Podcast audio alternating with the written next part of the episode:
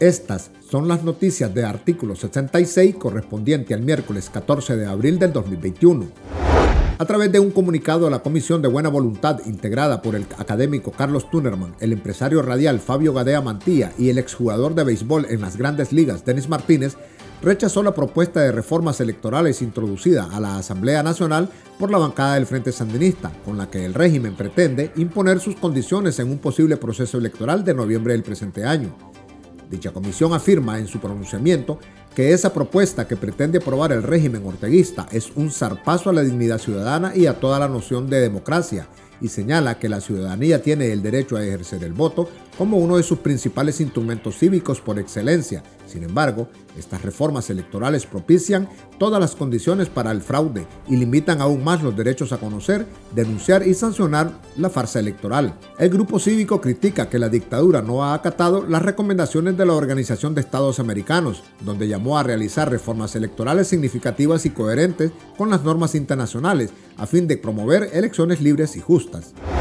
La Organización Panamericana de la Salud advirtió este miércoles 14 de abril que no hay datos precisos del plan de vacunación contra el COVID-19 en Nicaragua y el gobierno tampoco ofrece condiciones seguras en los puestos donde se aplica la inyección a adultos mayores con enfermedades crónicas. Ciro Ugarte, director de emergencia sanitaria de la OPS, durante la conferencia de prensa semanal que realiza esa entidad, señaló que en algunos lugares hay esperas prolongadas y que es prudente revisar las condiciones para esperar ser vacunado. Además, alertó que la Organización Internacional de la Salud no tiene información precisa de las coberturas, no hay datos precisos sobre los grupos de edad y de personas por ubicación, por lo que urgen al régimen que presente esos datos porque son necesarios para que la población pueda continuar con el proceso de inmunización.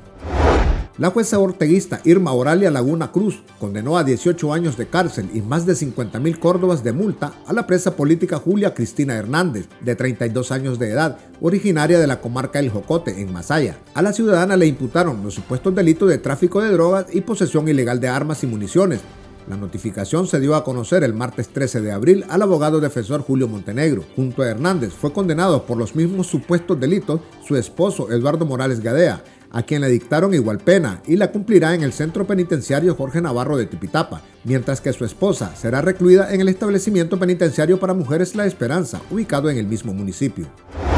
La Federación Internacional por los Derechos Humanos, a través del Observatorio para la Protección de los Defensores de Derechos Humanos,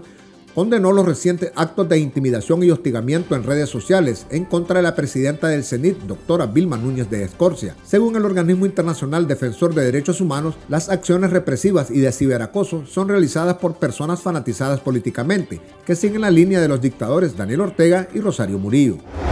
Estas han sido las noticias de Artículo 66. Para estas y otras informaciones visita nuestro sitio web www.articulo66.com. Síganos en Facebook, Twitter e Instagram y suscríbase a nuestro canal de YouTube. Les informó Javier González.